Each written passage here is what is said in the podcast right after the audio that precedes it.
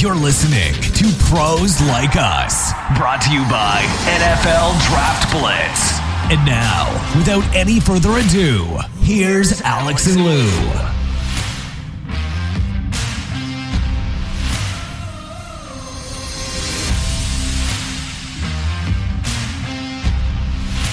That's right, gang. We are back and better than last week, we hope. And my goodness, what a uh, Tuesday, March 8th it was. Aaron Rodgers finally came up from hibernation and told everybody he was sticking with the Packers. And it's not about the money, I guess. And then the bombshell that came right after that, and they said the dominoes would be falling. Russell Wilson on his way to Denver. So Denver does get a guy. Uh, we'll answer questions like how do you bet $1,500 and lose 11 million? Plenty of speed in Indianapolis. We know that at the Brickyard, but a lot of speed at uh, Lucas Oil for the combine as well. First off, let, let's go to this quarterback stuff. Alex, you know, when you start hearing this news, I mean, what was your first reaction? Are you talking about Russell Wilson, Aaron Rodgers, or Carson Wentz? Either one. Just start where you want. I was shocked about Russell Wilson especially going to Denver because, you know, I think the Kansas City Chiefs have to be put on notice right now because look, they still have the best quarterback, but Russell Wilson just adds uh, an extra flavor here. Plus now. You know, you've got Patrick Mahomes, you've got Russell Wilson, you've got Justin Herbert, and Derek Carr is not a bad last quarterback to have in this division. So this is like quarterbacks galore in the AFC West, and these games are going to be a hell of a lot of fun. So I'm shocked. I thought Seattle would get even more for Wilson. Now you could say that the Denver Broncos are a, definitely a Super Bowl contender just because they were only a quarterback away. Well, they certainly the odds in Vegas took a tumble on the Broncos once the once the deal came across, and you know with good reason. I mean, obviously Russ being one of the top quarterbacks in the league. He's one of, I believe, only four winning quarterbacks that start in the NFL currently. I think you've got uh, Russ, you've got Stafford, you got Rodgers, you got Mahomes. Foles may or may not still be around, but of four, two of them are now in the AFC West. And yeah, like you said, I mean, every one of those teams has a more than capable quarterback of going into the playoffs. You're only going to get two, maybe three out of that division now. No longer the Kansas City Invitational. They've won that division six years in a row. Uh, they've got winning streaks and huge records against all those teams. But yeah, I, I can certainly see that changing uh, in a heartbeat here. And again, we still have free agency and so forth. Plus, you know, new quarterback, rookie head coach. It may take a while to get going. Obviously, we saw what happened with Brady when he went to Tampa, but you know there was a pandemic and so forth. Yeah, I mean this is just uh, it's incredible, and just as things were happening on Tuesday the eighth, yeah, it was just a great theater. The Rodgers thing, I guess it's easy to say now that oh yeah he was always going to go back to green bay but i don't know i don't think that was the case. I think if the numbers are correct on this reported four year extension that's worth some 200 million and again he came out later and said that he hasn't signed anything like that but those are the reports uh, that's a lot of money Davante Adams ended up getting the franchise tag, of course. So, um, yeah, they're up against it for the cap, but they've got their quarterback. What happens to Jordan Love now? I guess that's that's the real question. Let's trade him, trade him away as quickly as possible, and that's it. I mean, who cares? Jordan Love is is non-consequential in this conversation right now. You drafted him in the first round. If he can get like a, a second round pick for him, I think you'll take him because obviously he's a great mystery. I mean, he hasn't played much if you can have Aaron Rodgers back, I mean, the Packers won this. I mean, they're definitely a top five team. Like you and I talked about this a couple of weeks ago. What about Carson Wentz, Lou? I'm a little bit confused here. The Colts basically came out and said that they were either trading him or getting rid of him. He was going to get released. I mean, how desperate do the Washington Commanders, how desperate do they have to be that they traded, I would say, quite a bit for a guy that hasn't been relevant for the past couple of years, to be honest with you. I mean, does he have that much of a market? I mean, Washington just seems desperate in this situation. I realize that they wanted to get into the Russell Wilson, you know, sweepstakes. I'm sure they they called about some other quarterbacks, but settling for Carson Wentz for a quarterback that the Colts were trying to get rid of after a year. Basically, there's a story out there that Frank Reich had to apologize to Jim Irsay because you know, he brought him in here. He kind of vouched for him, and now after a year, they just get rid of him. That's the trade that I was most confused by because, I mean, Denver gave up the farm for Russell Wilson, and that's great because they've got the weapons there. Russell Wilson hasn't had these weapons in, in Seattle, and now the Commanders just come out of nowhere. I mean, who made this trade? That that's all. I'm curious about this. Plus, now Carson Wentz is going to play against the Eagles twice a year. I'm sure Philadelphia is going to they they would want to take him down, you know, sack him as much as they can during those games. I'm baffled by this decision. Well, he has a winning record against the NFC East, so I guess that's the one positive. I believe he's like 16 and 9 as a starter, and then just horrible against everybody else. Well, Washington had made so reports are that they actually had offered a better deal, well, not maybe not a better deal overall, but maybe three number one picks to Seattle for Russ. So my thinking is perhaps that you know maybe Russ didn't or may vetoed a trade going to Washington. And obviously, you know, they were able to work things out with Denver, and that went that way.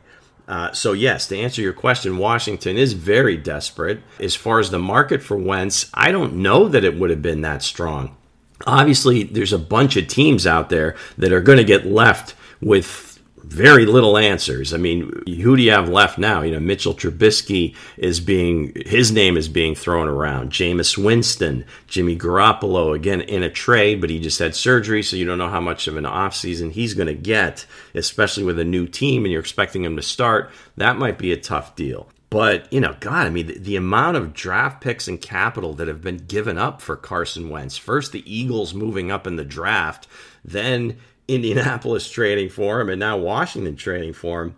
I don't know. There's something about this guy that uh, it's it's it's really it's really baffling. They must see something. Now, I don't think this precludes them from using draft capital to get another quarter, maybe a young quarterback. Maybe now with I believe that what do they have the eleventh pick? Maybe they use that. Maybe they fell in love with one of these guys. Maybe Seattle fell in love with one of those guys. They have the Denver's ninth pick overall now. Maybe they take a quarterback. But as far as Wentz is concerned, yeah, it's baffling. I don't know where this is going with the Commanders. They said for sure that they wanted a veteran, so they've got their veteran now. Let's see what they do with uh, the rookie. What did the Broncos give up for Russell Wilson? Two ones, two twos, and a fifth. Yeah, that's it. Yeah, two ones, two twos, a fifth, plus Drew Lock, Noah Fant, and Shelby Harris. Does Seattle actually think that Drew Lock is a starting quarterback in this league? No, I don't think so. I think they, I guess, again, word is I think they liked him coming out. I would imagine that Denver probably just wanted to get him out of there, and that was more of a throw in. But they liked him. That hey, we'll take a look, see what's up. I mean, he's not making any money, but again, now they're sitting there with the ninth pick. They've got some extra capital.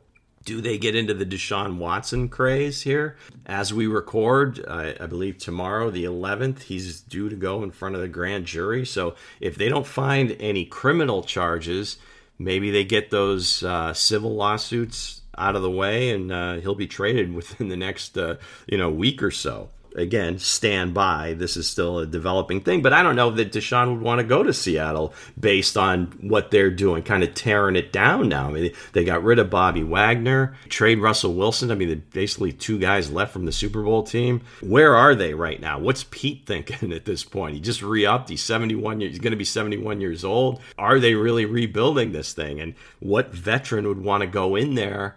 And now again, you got Metcalf, you got Lockett, you got some weapons, but you know defensively they're really behind the eight ball, and it's a very tough division. So balls up in the air. You got some outstanding teams that definitely are going to need quarterbacks. I mean, Tampa's up there, Indianapolis now. Houston's going to probably stick with Davis Mills. Pittsburgh, you know, you've got a lot of teams here, so a lot of things changing. We do have a guest today, so let's uh, let's go ahead and bring him in. He's a defensive back for the University of Hawaii Rainbows. Played his high school ball in Houston, number 22, Colby Burton. Colby, welcome to Pros Like Us, man. How you doing? I'm doing well, man. How about yourself? Doing all right. I mean, we'll talk to you. I mean, obviously about football stuff and that sort of thing. We like to get a little background too. Your family. Do you have an athletic family?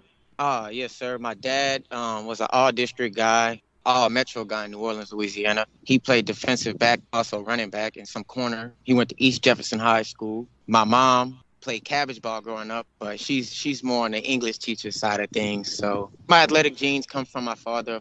All right. Now, do your brothers play any sports? Uh, yes, so I got a younger brother that runs track, plays basketball, and plays football. He's in middle school. I have an older brother as well he played football coming up and some wrestling a little bit and, and, and powerlifting too. And I also have another younger brother that lives out here in New Orleans, Louisiana, with my dad, and he he's gonna be a stud, uh, potential five star coming out of high school. He's in seventh grade right now. Well, we're gonna have to keep an eye on him. What's his name? Jeremiah Burton, and my other All younger right. brother is in eighth grade in League City, Texas. His name is Jacob Peter.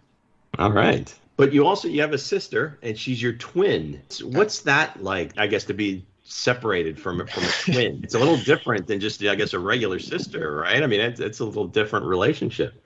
Yes, indeed. It's crazy sometimes because I forget I have a twin. More so like the same person. She's just a female version of me. She could read my mind, and uh, she's been there through ups and downs. I, financially, she's helped me a lot because she's further ahead of me. She, you know, she works two, three jobs. She's in nursing school. Graduated from Sam Houston with a 4.0. Everything you can ask for for a model female in, in this world, in, in my opinion. Colby, you were born in New Orleans, Louisiana. Uh, you went to high school in Texas, so you've traveled a bit. But in terms of college, you decided to go back to Louisiana and you chose McNeese State. Why is that? Why did you decide to go back home?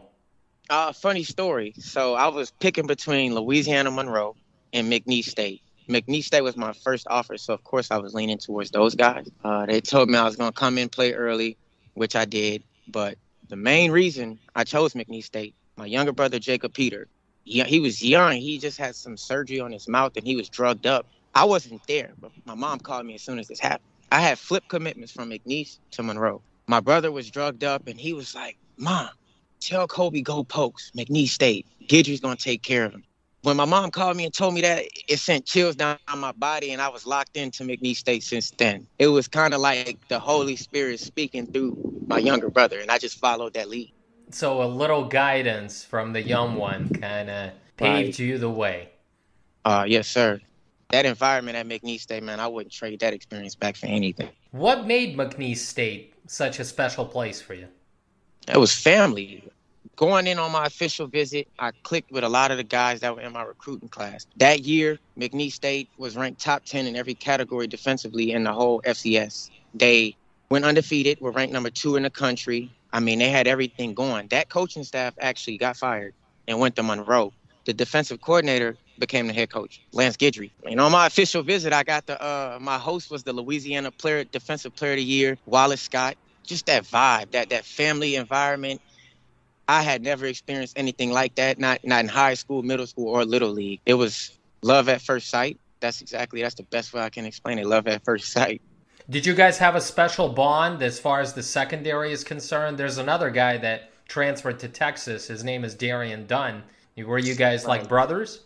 Oh, yes, indeed. I believe we had the best cornerback tandem in McNeese State history. We both made all decade, but most of all, our motto defensively was DWA, defense with attitude. All of our coaches, those three years, the first three years I was there, every coach on defense played at McNeese State in the 90s. They all played together. They started the DWA trend. So it was more than just football. It was more than just we are going to be the best defensive unit on the field at all times. It was like, man, off the field, in the classroom, it was family and brotherhood. I've never been a part of anything like it. So you mentioned the all-decade team at McNeese. Uh, you were all conference. This is 2018, and maybe correct my dates if, if I don't have them right, uh, Colby. 2019 yes, medical redshirt. Uh, right. The 2020 season gets canceled. When you went into the transfer portal, any thought to going to ULM? Yes, I was gonna sign to Monroe, and then that coaching staff got let go. They still sent me my uh, paperwork to sign, but man, this guy at Hawaii reached out to me, Abe Elimimian, and conversation we had, and just my future goals and his future goals. It was it was bigger than football. It was more of my development as a man. And I felt like, man, they had some stability over there. This is the best option for me. So I ended up flipping commitments from Monroe again and took my talents to the University of Hawaii. Okay, so you get there, you're a DNP. How would you characterize, I guess, the program itself? I mean, a lot of controversy uh, came out of there with Coach Graham and so forth by the by the end of the year. How would you characterize the program from when you first got there to the end of the season? I mean, I wouldn't trade that experience for anything. Uh, I feel like it was a blessing in disguise. Coach Graham coaches hard. Certain things he does, not everybody likes, but that's a part of the business world. And, you know, you have to work with people that you don't get along with sometimes. I feel like I learned a lot from Coach Graham as a man and as a football player. And I wouldn't trade that experience for anything as well. I mean, what did you see? I mean, other than getting coaching hard, did you see anything that that kind of sent up some red flags for you? I seen a chance to grow spiritually, mentally, and as a man. And I had always been the guy everywhere since Little League. I would text my coach, Coach Bronson. He played nine years for San Francisco, and he would always tell me, CB, don't worry about football right now. Your character's being tested. So every day, my approach was how can I love on these guys? How can I motivate these guys? And how can I help these guys become better? That whole experience wasn't about me. I grew so much from not playing the first six games, I wouldn't take it back. It was a great experience. I got to find myself outside of football, which all my life has been football, football, football. And, you know, the game is going to step away from everybody at one point in time. And a lot of guys that step away from the NFL and they have a hard time living because it's been football for so long. I think before I could really take that step and play in the NFL or wherever God takes me, I had to find myself outside of football and, and spiritually as well you earned your first start. It was supposed to be in the Hawaii Bowl. That game ends up getting canceled. Now, you may have already answered this question, but I guess what were your emotions at the time when you found out that, hey, here's my big opportunity here in Hawaii and no good? Right. So I don't believe in coincidences. And for that game, I had got an invite to the Tropical Bowl. So I was, you know, my mind was set on competing in this Hawaii Bowl against Memphis. They had some talented receivers. A lot of guys on their side dropped out a couple of guys on our side dropped out. So it's already kind of like a, uh, should we make this happen? COVID became a serious deal at that point in time. And, and, like I said, I don't really believe in coincidences. So when that happened, I mean, immediately I was like, let's get ready for the Tropical Bowl. I've had my chance to showcase what I could do at McNeese State. To even land at an FBS school from FCS from not even playing two years and off of an ankle injury, that was enough. The transfer portal is a black hole. I mean, some guys go in and never come out. But for me to not play football for two years and suffer the injury I suffered and still land at an FBS school and play, play go from FCS to FBS, that experience alone was it was enough. Was it tough for you initially when you transferred from the FCS program to an FBS one, just from a physical standpoint, you know, from a mental standpoint, just knowing that these guys that you're competing against, even in practice, are bigger, faster? Or did you feel like football is football? I felt like football is football, but one thing I can say is the depth at those universities is by far better than the depth at the FCS universities. The receivers, of course, have a little bit more size on them and a little bit more speed. Defensive backs, of course, have a little bit more size, a little bit more speed, but I think the game only changes up front when you make that transition O line, D line, and of course, quarterback play. Ultimately, I felt like I belonged. That's my approach everywhere I go. All right, Colby. I noticed a, a bunch of retweets from uh, Coach Dimitri Donald on your uh, Twitter feed. They sound inspirational. What's your favorite one, and how does it inspire you? All praise to the Most High.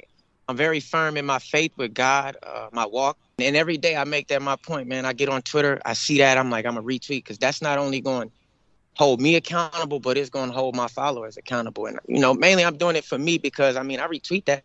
All praise to the Most High. I have to walk a certain walk. I also noticed there there was some uh, connection to Coach uh, Fig at Hawaii. Did he kind of keep you going through those first six games? And what does he mean to you? Oh man, mentor off the field, mentor on the field. These are his words every day. CB, trust the process. He would always tell me if it was up to me, you'd be playing right now. But man, the head man makes a decision. So I mean, it's all love with Coach Fig. Me and Coach Fig still text to this day. I believe when I get into the coaching world, I, I could possibly end up coaching with Coach Fig. His kids were lovely. His wife is a great lady. Uh, they took me in like family, man, with the, with the goodie bags before games and just off the field, bringing food to the facility for us. And it was the little things with Coach Fig, man. He genuinely cares about his players and as people, not just football players, you know. He helped develop me as a man as well. So coaching is something that you want to get into? Oh, yes, sir. Definitely. I got my degree in general studies. I mean, once I'm done playing football, God willing, I play 15 years and put on a gold jacket. But once I'm done, whenever I'm done, I'm definitely locking into coaching. What would you say is your best attribute as a football player? My instinct and versatility. Um, I can play anywhere in the secondary from free safety, nickel to corner. I can play every special teams. If you want to put me on the front line of kick return, I can play the front line of kick return. My tenacity and just that energy and effort I'm gonna bring every day in my approach to the game. Where do you feel more comfortable though, Colby? Do you feel more comfortable as a, an outside corner or as a nickel? Definitely as a nickel. I'm around the ball a lot more, but I mean playing as much free safety as I played, I think free safety is a great spot for me. You think you're big enough for to play safety at the next level? Oh yeah, I watch guys like Tyrann Mathieu and Kenny Moore play. Um, I, I, know I could fit in with those guys and, and, and play just as well as they do. Um, now it's only one of those guys. Those guys are legendary, but sooner or later I'll be in the talks with those guys as well. I mean, hard over size every day. That's my mindset. Cornerback is the toughest position to play on defense. What do you think is the most important trait that a successful cornerback should possess? Um, it starts with the eyes and finishes with the eyes. That's a quote from a great that played in the NFL for 15 years and also coached cornerbacks in the NFL for 12 years. Uh, Lionel Washington. He's been mentoring me and training me through this whole pro day process. His quote starts and finishes with the eyes. Eye discipline is the key. And of course, smooth hips and feet, and of course, technique over athleticism any day. So, where does Lionel Washington train as? What's his facility? Where is he at? So I'm training with Ochsner right now for my strength aspect and speed aspect with Christopher Bertucci and Lance Lacoste. And I do my DB training three times a week with Lionel Washington at Harrell Park, uptown New Orleans. He's not coaching anywhere right now. I mean, he's a well accomplished guy. He's retired. He recruited me out of high school and then he got back in touch with me when I was doing my pro day training in New Orleans. He said, Man, I didn't get to coach you in uh, college at Tulane, but you know, this is my opportunity to pay those dividends that we didn't get to make how have you improved your game overall and during your training at, at this facility and training with uh, Lionel Washington? How have you gotten better for the pro day? Okay, so the facility alone, man, they shocked my body, my muscles, and my nervous system back to life. You know, with the in season lifts and me going home and preparing for the Tropical Bowl, I was just doing drill work. Coming to Ochsner, my bench press, my vertical, my short shuttle, my 40, every, everything has gotten tremendously better. And not only that, but the diet aspect. I've been partnered with a nutritionist, and just my body fat percentage went down, my muscle mass went up. I'm lean, feeling really good. Defensive back work with Lionel Washington. I mean, that's hands-on teaching from a legend. He was named top ten corner in the, the Raiders' history just about a week and a half ago. That guy is the NFL when it comes to secondary, and I'm getting coached by NFL defensive backs coach three times a week, and he's a perfectionist. I mean, the bare minimum ain't enough. You know, we shoot for perfection and we'll fall at excellence, but the whole goal is to be perfect and it's the little details. He diagnosed little things I never thought were important at the cornerback position, but he has an eye for things that I don't and eventually I'm just trying to get to where he got to. For defensive backs, you know, 40 time is going to be extremely important at right. the pro day. I mean, they won't look at you if you don't run a certain time so, what's your 40 time right now? Have you uh, been able to uh, get yourself out there on, on the timer? Ah, uh, yes. I'm gonna run a 4 4. Low yeah, 4 4 or high any, 4 4? Low 4 4 to mid 4 4. Okay. All right. We're shooting for it. Hopefully, you're going to be able to accomplish it. Is that something you run consistently? Um, I've got on the stopwatch twice. Other than that, I haven't tested a 40 since high school. I mean, this was my first time really doing that, and I'm a runner 4 4. My pro day is March 11th at the UNL, UNLV practice facilities, and uh, I'm well prepared in every aspect. I believe me walking off that field on March 11th, I will definitely be a priority free agent or anything above that. All right, Colby, we, we appreciate the confidence. There's nothing wrong with that. You mentioned the Tropical Bowl. How did you help yourself there? My versatility. So I did one on ones as a corner I won majority of my reps. I sh- showcased a lot from my, my mirror and press coverage um, and playing through the hands on bigger body receivers. Then I played some nickel. I ended up blitzing, getting a strip sack the first day in pads. Uh, then I played free safety as well. So, I mean, just showing my versatility, being able to play everywhere in the secondary, I think that's definitely going to help me. And a couple articles were written up about that. And, you know, guys took notice. And I definitely got myself on the radar during that time at the Tropical Bowl. And I'm very thankful for that experience. All right. What kind of feedback did you get from the scouts? Did anybody talk to you like during practice, after practice? Uh no. I had just signed to an agency right before that. And I didn't really have time to him to put my name out there or anything like that or set up any interviews. So I ended up just going out there with one thing in mind, and that's that's balling out and, and, and making a name for myself. And I think I put myself in position. So, not having played much the last few years, like you said, whether it was injury, the season at Hawaii, and just all that whole thing, do you feel that's that's a negative, or is that something that you can kind of work with to your advantage? Um, I think it's about perspective. You know, for some time I thought it was a negative, but all negatives can be turned into positives that honestly lit a fire in me. I thought I was more than deserving to play, but everything ain't gonna always go my way. I know when I do get my opportunity, I'm gonna make the most of it and make sure being counted out was the wrong deal. Can't go back and change anything, but all I can keep doing is moving forward and elevating my grind and my mental focus and just sharpening the things I need to sharpen. So, just to wrap things up, why will an NFL team take a chance on you? I'm the type of guy you want in your organization in the locker room, not just a football player. I'm a leader on and off the field. My heart is pure. I genuinely love my teammates, and I'm gonna get the best out of everybody around me each and every day. Every day will not be about me; it will be about those guys around me and bettering them as well as myself. I'm a team first guy. I can run the secondary. I can play every special teams, and I believe I'll be able to be one of those guys that play 15 years. All right, Colby, I said it once, I'll say it again. We appreciate the confidence, uh, the time you've given us. Here, you have an opportunity, if you like, to shout out your social media handles, any cause you're involved in. Go ahead and plug away. Follow me on Twitter and Instagram at underscore Colby Burton, C O L B Y B U R T O N. All praise to the Most High. That's it. All right, very good. That's your guy, Colby Burton, gang. Look for him uh, on an NFL field sometime this spring and summer. Colby, again, we appreciate the time. Uh, love your insight and uh, good luck, man. Yes, sir. Thank you. And good luck to you guys as well. Thanks again to Colby Burton, Hawaii Rainbows Pro Day coming up. All right. So, speaking of Pro Days, we had the Combine. And as I mentioned at the top, speed, speed, speed. So many different guys in different position groups ran fast, and different position groups set records overall. You know, most sub four fours for the wide receiver group, most sub fives for the offensive linemen. To me, that was that was the key pretty much the whole weekend. Look, I think the buzz has to be about Jordan Davis, right? The the big defensive tackle from Georgia. I mean, guys that big are not supposed to test that well. I mean, the guy is 341 pounds, six foot six and he ran a 4.78. To me, that's just incredible. He also jumped the 10.3 in the broad jump. I mean, he showed his athleticism. I think he will never be like a true pass rush threat, but you know, his explosion, you know, his size and the right system. I mean, this guy is going to be tough to handle. You talked about Tariq Woolen before, uh, the UTEP cornerback, the guy who moved from wide receiver to corner only a couple of years ago. Well, he ran a 4.26 had a 42 inch vertical.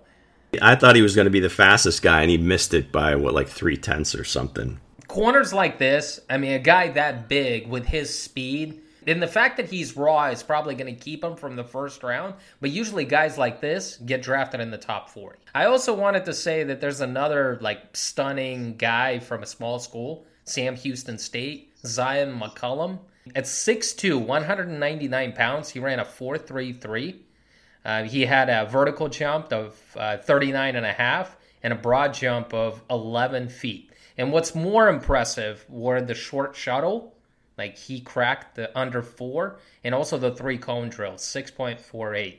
Not many people know about this kid, by the way. He has some fascinating tape, and I've watched him. He's got 13 picks, and he's got six forced fumbles in his career. His father played in the NBA, so he's got those genes. You know, I always like I stick up for the for the small school guys. I got to give it a shout out to uh, Zyon McCollum. You know, it's impressive. Also wanted to mention Calvin Austin from Memphis. He's five foot eight, 175 pounds, but he ran a 4.32, 39 inch vertical jump, and 11 foot three broad jump. I mean, this kid is a big time specialist, like a return specialist, and he could be a heck of a slot receiver as well. So, I mean, obviously, a lot of players did well, but uh, those are a few players that I kind of picked out.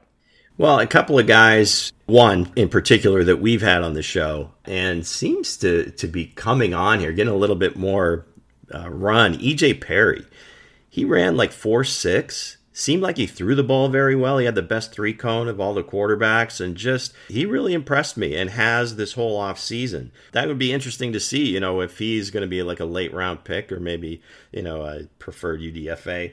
One of the wide receivers, and, and again, I don't know where where these guys are going. I didn't didn't hear much from him, but Kevin Austin Jr. from Notre Dame. I mean, it almost reminds me of like Chase Claypool's combine where he just kind of burst onto the scene and really moved up in draft board. So I don't know how well he's going to, but as far as speed, all the jumps, that was the first thing I thought of. Is it, is this another Chase Claypool? Uh, another one that surprised me was Bo Melton from Rutgers, running as fast as he did, jumping as high as he did. So there's a lot of great athletes in the receiver group. The defensive backs, 16 guys went under 4 4. But this was courtesy of uh, Dane Brugler. Uh, so I have to give him a shout out. He had posted something interesting that even though all this speed, over the last few years, wide receivers with a sub seven second three cone drill, this past year was only two. 2020 there was four guys that did it. 2019 there was eight. 2018 there was 18 guys that did it. In 2017 there was 23 guys that did it. When you think of all the speed and you look at guys like Cooper Kupp, I think, and, and, you can bear this out, Alex. I mean, being scouting as long as you have, it's really controlling that speed, being able to gear down, slow down, and make cuts versus just the straight line speed. Now, obviously, the combine is all about you know measuring athleticism, and we know that it's not the be all end all. But it's just that chart that Brugler put up really kind of opened my eyes a little bit saying, well, why do you think that is? I mean, is it just so much concentration on the 40 for these guys training versus something that I think might relate more to their position? I don't know. What do you think? Everybody focuses on the three cone drill. And when you look at the wide receiver position, when you look at the cornerback position, it's very important to flip those hips. It's very important to come out of those breaks really quickly and fluidly without really stopping. To me, it's really surprising, to be honest with you, because if you look at the 40 times for the wide receivers, just overall, guys that have run fast in the past, not a lot of production. Yeah. Not a lot of yeah. Not like a not a run, ton of production. Yeah. Guys that run fast, four two. You could talk about Henry Ruggs. You could talk about John Ross. You could talk about the four three guys. I think it's a lot safer if a guy runs like a four five four or a four six. And I think you know if if you focus on those three cone drills and he does well there, I think you've got a star in the making. Always gives me a pause when guys run really fast and then the NFL still falls for it. These guys still get drafted really high because I want to remind folks John Ross was maybe a day two pick, but when he broke that record, he became a top 10 pick. Okay, he went ninth overall. Henry Ruggs, when he ran that, that fast 40 time as well, he was the first wide receiver taken a couple of years ago, ahead of guys like CeeDee Lamb, ahead of guys like Justin Jefferson the NFL still falls for this crap, and I don't get it because smart teams look at, you know, the shuttle time, the cone drill, especially when it comes to wide receivers. It is really a fascinating thing, I mean, in terms of what you're saying, that table, because usually you see more guys, you know, getting under seven seconds out there, and we didn't see that this year. Yeah, some of the other positions actually did much better at the three cone drill, which again is astounding since you know these guys are, are paid to run routes, get open, and so forth. Uh, just a couple other mentions. Another small school guy, Christian Watson, North Dakota State wide receiver. Again, just looks the part. And again, we're not advocating, or I'm not advocating, I won't speak for Alex, that all of a sudden these guys are going to be like great NFL players. These are just guys that really stood out athletically. Another guy we had on the show, Joshua Williams, he's from a D2 HBCU, so he was really a long shot to even get into the combine, but I thought he did pretty well. Didn't run his best time, but he looked pretty smooth in the field drills. Again, I'm not a coach or a scout, but you know, to me, looks like you know he can certainly uh, make a team. One of the best names I've ever heard, Smoke Monday, another DB. Uh, so shout out to Smoke. Baylor, again, they had like a track team out there, a bunch of guys that Matt Rhule uh, recruited when he first got to Baylor. And obviously, he recruited a lot of speed, a lot of track athletes there. So let's see for how many of those guys get drafted to Carolina. My favorite lineman I really didn't know much about him before this, but Cam Jurgens from Nebraska ran a sub five, makes his own beef jerky. They call him Beef Jerky, and uh, just looks like he's country strong and can move. So maybe this guy gets uh, gets some run in the NFL draft. Uh, is is Jurgens a guy you had your eye on, Alex? Is that somebody that uh, we we should maybe try to line up? I think he's an undrafted free agent, but we should definitely get him on the show. When you and I were doing Blitzcast a while ago, we had the segment, That's My Guy, right? Eight years ago, at least. I mean, that was when we ended eight years ago. So let's let's date ourselves. I just want to say that my guy, that's my guy, is Cincinnati corner Ahmad Sauce Gardner. He's got the best nickname as well coming out. Just a long corner, physical, always in in wide receiver's face I mean, this kid to me is like Darrelle Revis incarnated. That's my opinion. He's bigger than Revis, by the way. I don't know how high he's going to go, but I don't think he's going to get out of the top 10. Yeah, I think maybe one of the New York teams, I think for sure, is going to have interest, and I would imagine more so the Jets. But again, you know, it depends on how the picks go, if people get traded. We haven't said anything about the running backs, and just real quick, a lot of speed out there again. Breece Hall, I think, is kind of cementing his spot as the number one running back, but I thought Kenneth Walker, he showed a lot more speed than I expected. But Kyren Williams ran like a 4 7 and then ran 4 7 again. Uh, let's see what he does at his pro day. But uh, I thought he was one that, if you had to say disappointed, in the t-shirt and shorts Olympics, underwear Olympic, whatever you want to call it. He was one that, that may have disappointed a bit. A bit. All right. I mean, he disappointed a lot. Well, as far as the speed goes, so yeah. I mean, but again, the other thing is too with so much being focused on next gen stats and everything else, and everybody, all these guys having GPS trackers, that is going to start to take a little precedence as far as looking at the game speed versus just straight line forty it was something that Daniel Jeremiah kept mentioning on the broadcast. They, you know, you watch games anymore, and they always, you know, if Tyreek Hill takes off for a long touchdown, or uh, Jonathan Taylor takes off for a long touchdown, Ja'Marr Chase, whatever, they'll say, "Hey, here's what is his top speed in that run." And a lot of time, I shouldn't say a lot of times, but sometimes those guys are, wow, he's only a, you know, Cooper Kupp hit 21 miles an hour. He's only a 4 6 guy. How do you run away from everybody? So I think there's a big difference, you know, the game speed and the and the time. And that was the other thing that I wanted to mention, and it just it just reminded me now is that the unofficial clock at the combine was so random because when they did the officials, there were so many that came in much higher, and there were so many that came in much lower. And I've never seen such a disparity at the combine where it was like guys one of the guys they had clocked at 421 and he comes back it was over 4-3 you know they had uh, i think olave at like 4-2-6 and it was 4-3 and there was a bunch like that but just something i wanted to mention to say what the heck is going on with that timer? Former gm at washington now his name escapes me now Charley Casserly retired as the unofficial this the backup timer, and Marc Ross, former uh, front office guy with the Giants, took over. So maybe that has something to do with it. I don't know. Anyway, that was the combine, but uh, we talked about potential tags in the previous show, and a lot of those guys did get tagged. There was one kind of a surprise, but then there was also a trend where I think teams looked at what the tight end franchise tag was and said, hey, this is kind of affordable. I think it was like 10.4, 10.9 million. The top tight ends, I think, make about 15. So teams like Dallas, Miami, And then Cleveland. That was the shocker, was when David and Njoku got it.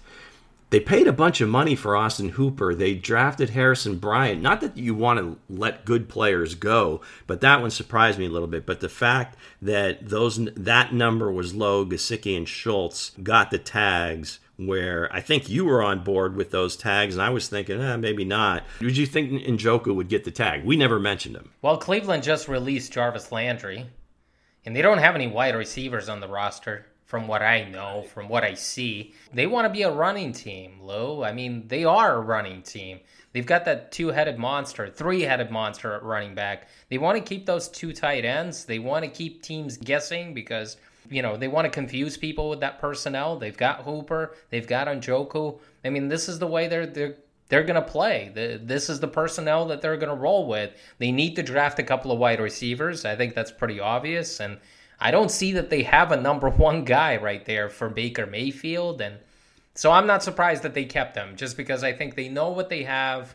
If he stays healthy, they can keep rolling out those two tight ends a lot in a regular well, three tight ends. Uh, they can go to 13 personnel and really, really beat up on people. That was the one surprise me. Davante Adams, Chris Godwin, Cam Robinson. Eh, was I don't know if that was that was like a lock, but it was going to be pretty close. We mentioned the tight ends, Orlando Brown Jr. We knew that was happening, and as long along with uh, Jessie Bates in Cincinnati. Mike Williams got an extension, so they didn't have to tag him. I, the one I want to ask you about because I know you were, kind, I think you may have been against this. Again, had I don't know if I really had an opinion. I think I'd lean more with you, but uh, Harold Landry got the extension, no tag, but got a ton of money. Five years, eighty-seven and a half million.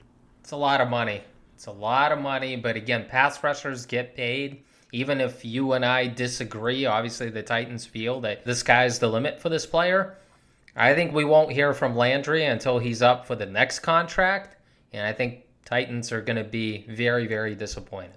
And we already mentioned Bobby Wagner gotten cut. Uh, one of our list, I think, was Amari Cooper, which I think most people were a little surprised by, but then comes afterwards. I don't know if they're listening to this show or taking advice from us, but uh, anyway, uh, the word came out that Amari Cooper was was available in trade, and if they don't get a trade, he may be cut you just said Jarvis Landry. I didn't see that one, and but that one was expected. We, he was on our list as well. Anybody else surprise you? Allen Robinson. I, I think that was one that was kind of maybe, but he didn't get tagged.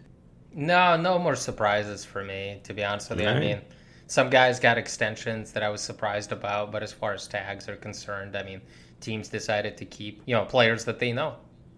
Well, the league year doesn't start, well, I guess the official tampering or negotiating period starts on Monday, uh, the 14th, then everything becomes official on the 16th and, uh, and moving forward. There was also some other news, and I guess it was just a matter of time before we saw something like this. I mean, it's happened before in NFL history, but uh, Calvin Ridley, who had been away from his team for uh, mental health purposes the end of October, maybe sometime in November, decided that he was going to make some bets on the NFL on an app on his own phone. I mean, there's a lot of red flags here. You know, does something does this have to do with his with his mental state? You'd hate to give somebody advice on how not to get caught, but the fact that people are saying, "Well, it was only $1500. He's away from the team. He didn't know anything. He doesn't have a gambling problem. There weren't any other evidence." Doesn't matter. Doesn't matter. This is the shield. They will not be taken down from within. Uh, and this is number one. This is it, above drugs, above violence, above you know carrying guns or doing other stupid things. Gambling is the number one thing. Yes, they have gambling partners, but they are business partners and they're also business partners of the players because all that money is in the same pool that gets paid to players. The number one thing is to make sure that the games are clean, that there's no even specter of a fix in. So that one year suspension, and actually it's indefinite, but one year minimum, I think is justified. And no matter, you know, what these arguments that come out against it, I have to go with it. Yeah, I mean, the old guy, you know, get off my lawn, whatever, and it's so easy to gamble. And it, no, that's it. You're getting paid millions of dollars. So, yeah, that $1,500 bet three separate parlays, a three teamer, a five teamer, and I think an eight teamer, some ridiculous amount of money. Maybe he should start calling me. I'll take his action. But it's going to cost him 11 million because he's not playing next year and he's not getting paid. Hopefully, this is a message that goes to every single player out there and says, okay, they're definitely serious about this. Let's not mess around. Well, Ridley's future in Atlanta was already uncertain after he yeah. left the club, like after five games last season, to focus on, on, his mental health. The team didn't give any indication whether, you know, Ridley planned to return in 2022, even before this story came out. The one thing that really surprises me is that he actually wagered on games that involved the Falcons. I mean, it's one thing to gamble on some other NFL games that you have no knowledge of, but here he knows his team pretty well. And I know he came out on Twitter, said he doesn't have a gambling problem, but that's a lot of money to basically fork over, to forfeit when you don't have a gambling problem and now you're out well, for not, a year. Well, not for him. That would be maybe like me betting 50 bucks on each game, right? Or each parlay. No, I mean, it's a lot of money to give up when he was suspended. 11 million. Oh, the 11 million. Oh, yeah, absolutely. I mean, whatever he would was going to win, bored, whatever, find something else to do. Come on now. Yeah, I guess we don't know as much as uh, we should because I think his problems run deeper than that. We're just, you know, we're not yeah. aware of his situation and what he's dealing with. But this is like Pete Rose style here, Lou. Exactly. And this is, I think, part of the reason why, you know, maybe he wasn't traded. I think at a certain point, maybe the Falcons knew about this because the league had requested him he come in for an interview and he did everything. He didn't deny anything. He did everything the right way, but again, he still did the deed. And I think even at the combine, they were talking to Arthur Blank and some other people about his, his potential being traded. And, you know, of course, we want to bring him back. And so it just almost seems like they kind of knew, hey, we're not going to trade him knowing that this is looming. So, you know, Arthur Blank's always been a guy that's pretty above board, and uh, that could be why he wasn't moved. Yeah, remains to be seen what, what his future in the NFL is. Famously, back in the 60s, Alex Karras and Paul Hornung lost a year. Uh, Art Schlichter was an uh, Ohio State quarterback, played for the Colts had some issues, and again, he ended up. I think he just fizzled out. Anyway, he had all sorts of issues going on with him. But there's there's definitely a, a precedent there, and uh, he's paying the price uh, in more than one way. So hopefully, he gets his life straight and is able to be reinstated. I guess in uh, 2023. So I don't know, Alex. You got anything else left? Let's get out of here, Lou. All right, gang. Thanks again to our guest, Colby Burton. Don't forget to subscribe. For Alex, I'm Lou. Peace.